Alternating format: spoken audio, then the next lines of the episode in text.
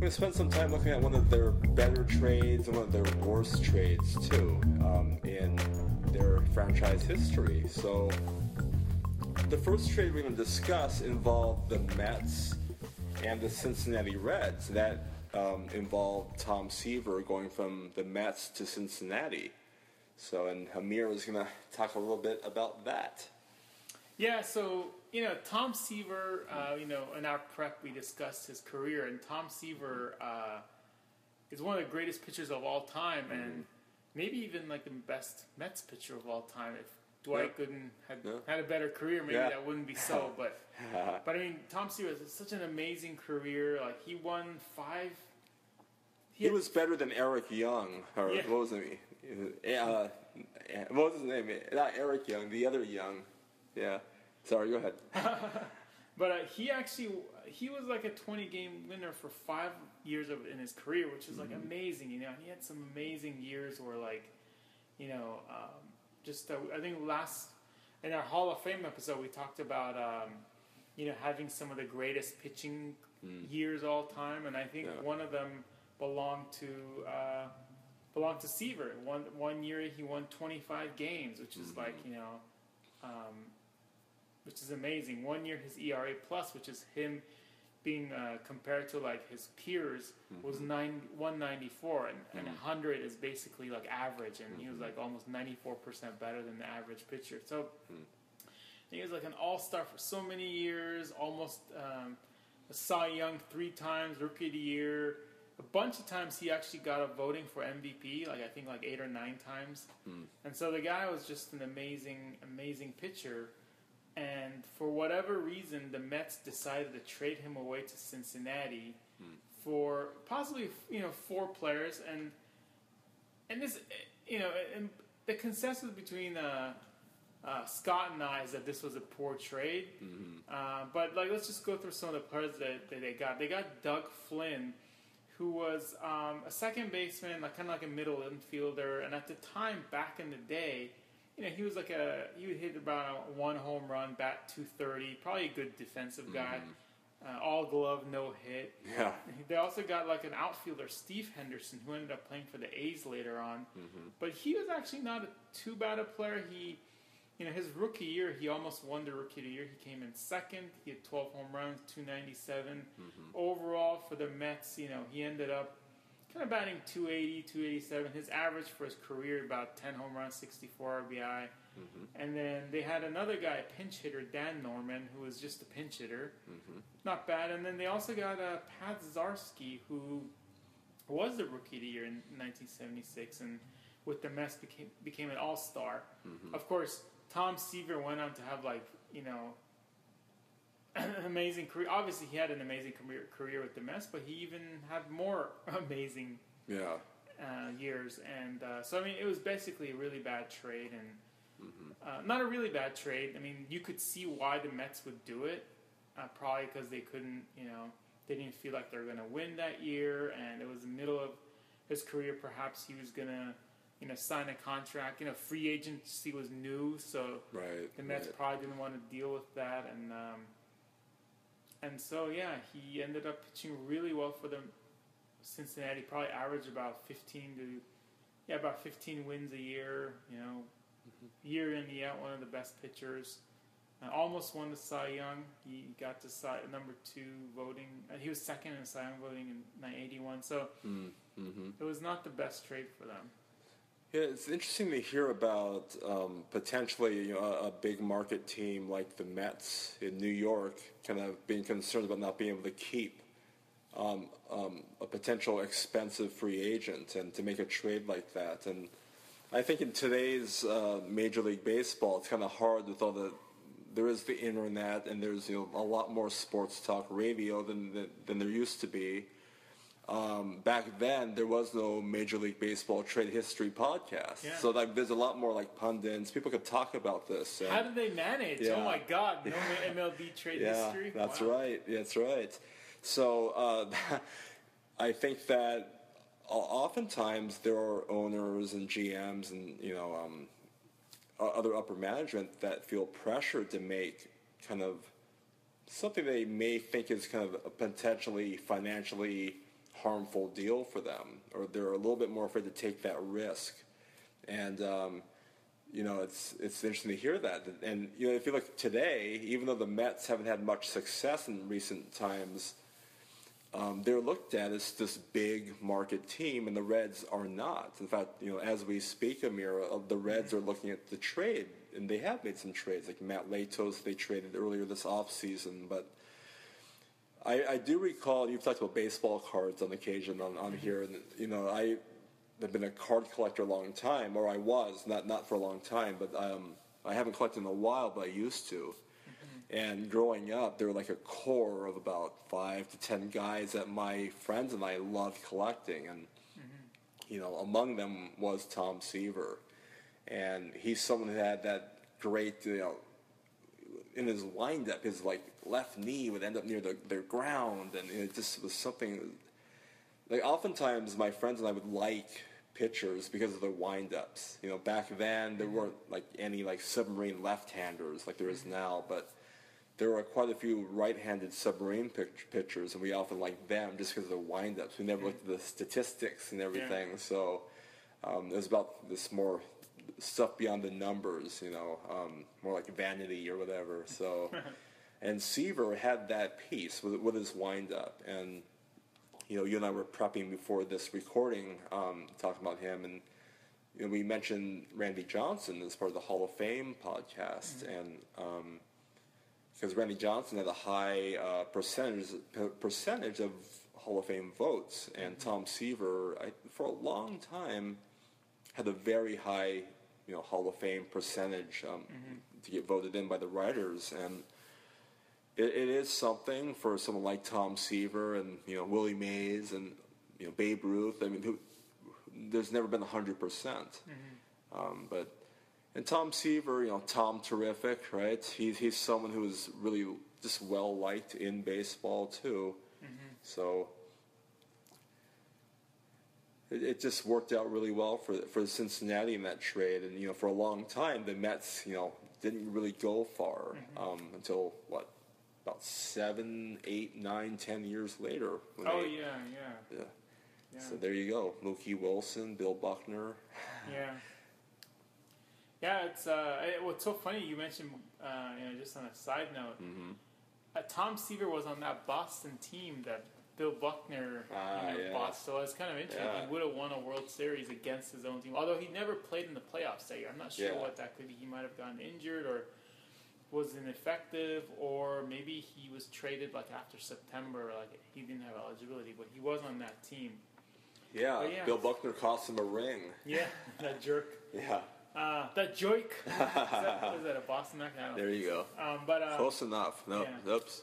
so now we're gonna talk about a, you know Mets fans. You you know you guys out there. Uh, we're gonna talk about a good trade that you guys Yeah, had. that there you a go. steal for the Yeah. Mets.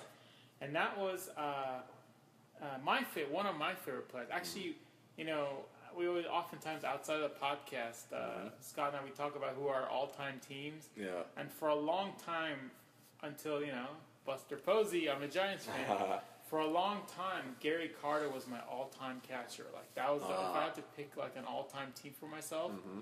Gary Carter was my favorite catcher. And so the Mets in 1984 pulled off like an amazing trade with the Expos, who at the time seemed to be the team that supplied everybody else with the great players. Yeah. You know, Yeah. and so they they traded uh, Hubie Brooks, Mike Fitzgerald, Herm Winningham, and Floyd Yeomans for um, for Gary Carter, who you know was an All Star at the time and actually had some really great years. And yeah, I mean, I, I you know just just looking at his numbers, you know, the guy was. Uh, had 324 home runs, uh, really great at the time at the time, those numbers were uh, were great for home runs. Nowadays, with Right. the steroids era and everything, it doesn't look that good. But Mm-hmm. for a catcher, it was amazing. Uh, he had 100 RBIs a few times.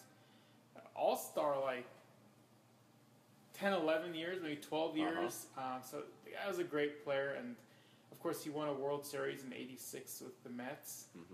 and definitely a shoe in Hall of Famer when he went in. And uh, he played one year with the Giants, so uh, that made me That's happy. right. That's right. Um, and ended up his career with Montreal, Mm-hmm. so that was kind of a cool thing. It's a pretty memorable uh, final at bat with uh, his original team when he, you know, when he, it was announced he was going to retire, and uh, very emotional. One thing I liked a lot about Gary Carter is he was not afraid to show his emo- emotions, and he, he was really, I mean, whether you have like a, a you know, you believe in like a, a religion or whatever or not, he was someone who was really open about that too. Um, and I do remember um, at Candlestick Park. So he was a Satan worshiper. He Yeah, yeah, he loved. I mean, every night he'd pray to Bill Buckner. I mean, I mean, it was really something. Well, well, so it worked because in '86, Bill Buckner made well, that's that. That was his reward, right? So yeah, so. Um, you know, Gary Carter, Carter, you mentioned the All-Star appearances, and one of those occurred in Candlestick Park. And I remember watching that game like I did, you know, all the All-Star games back then on TV, and he had a home run in that game.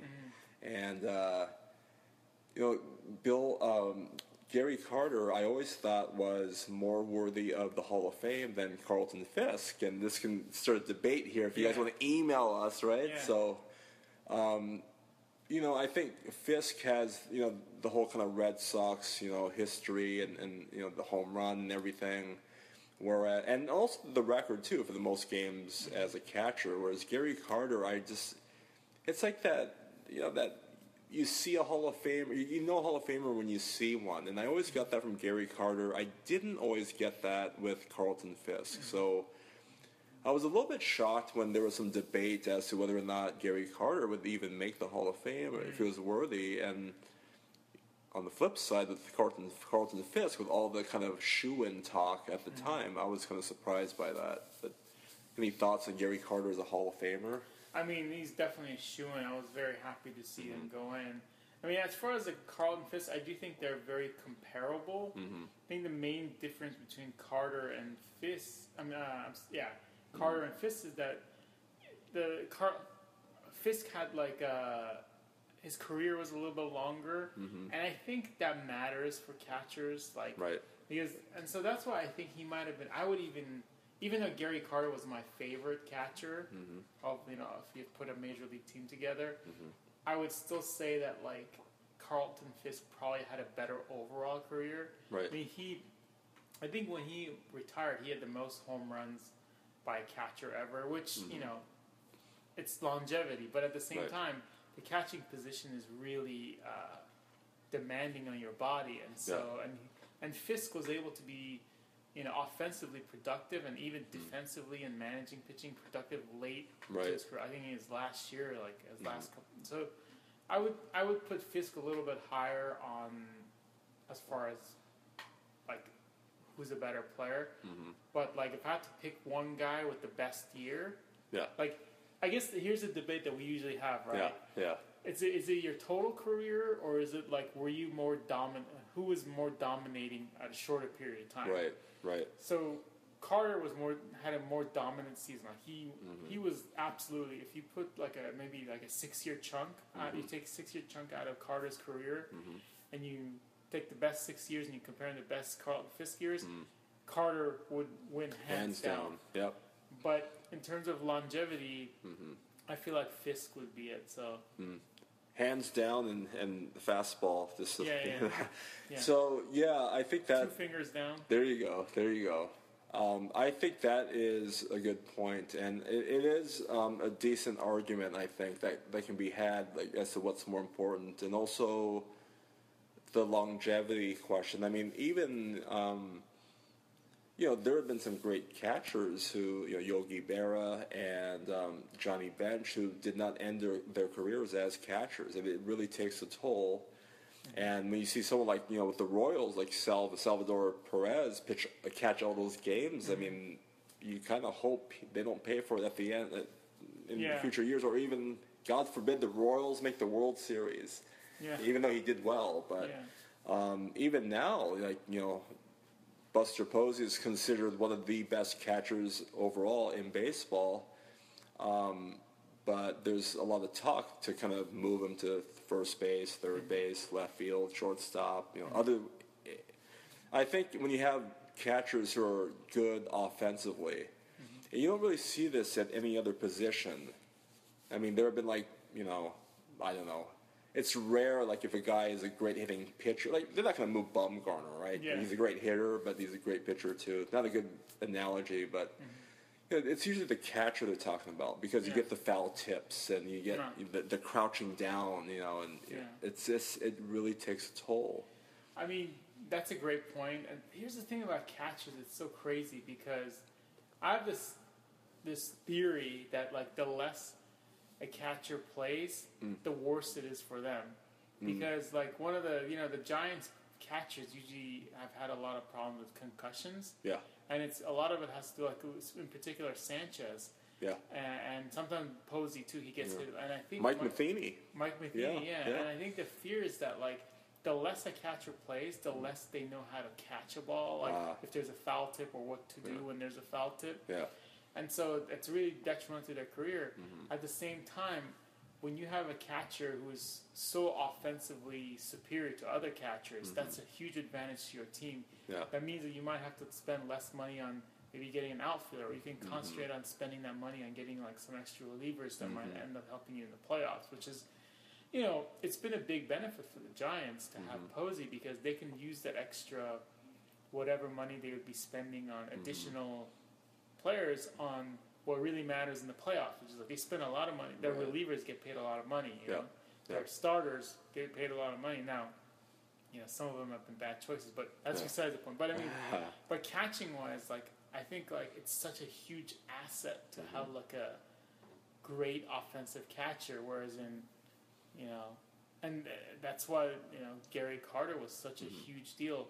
The funny thing is like I don't remember hearing anything about him during the World Series. Like I mean I haven't really Yeah. I didn't really watch it back then, but yeah.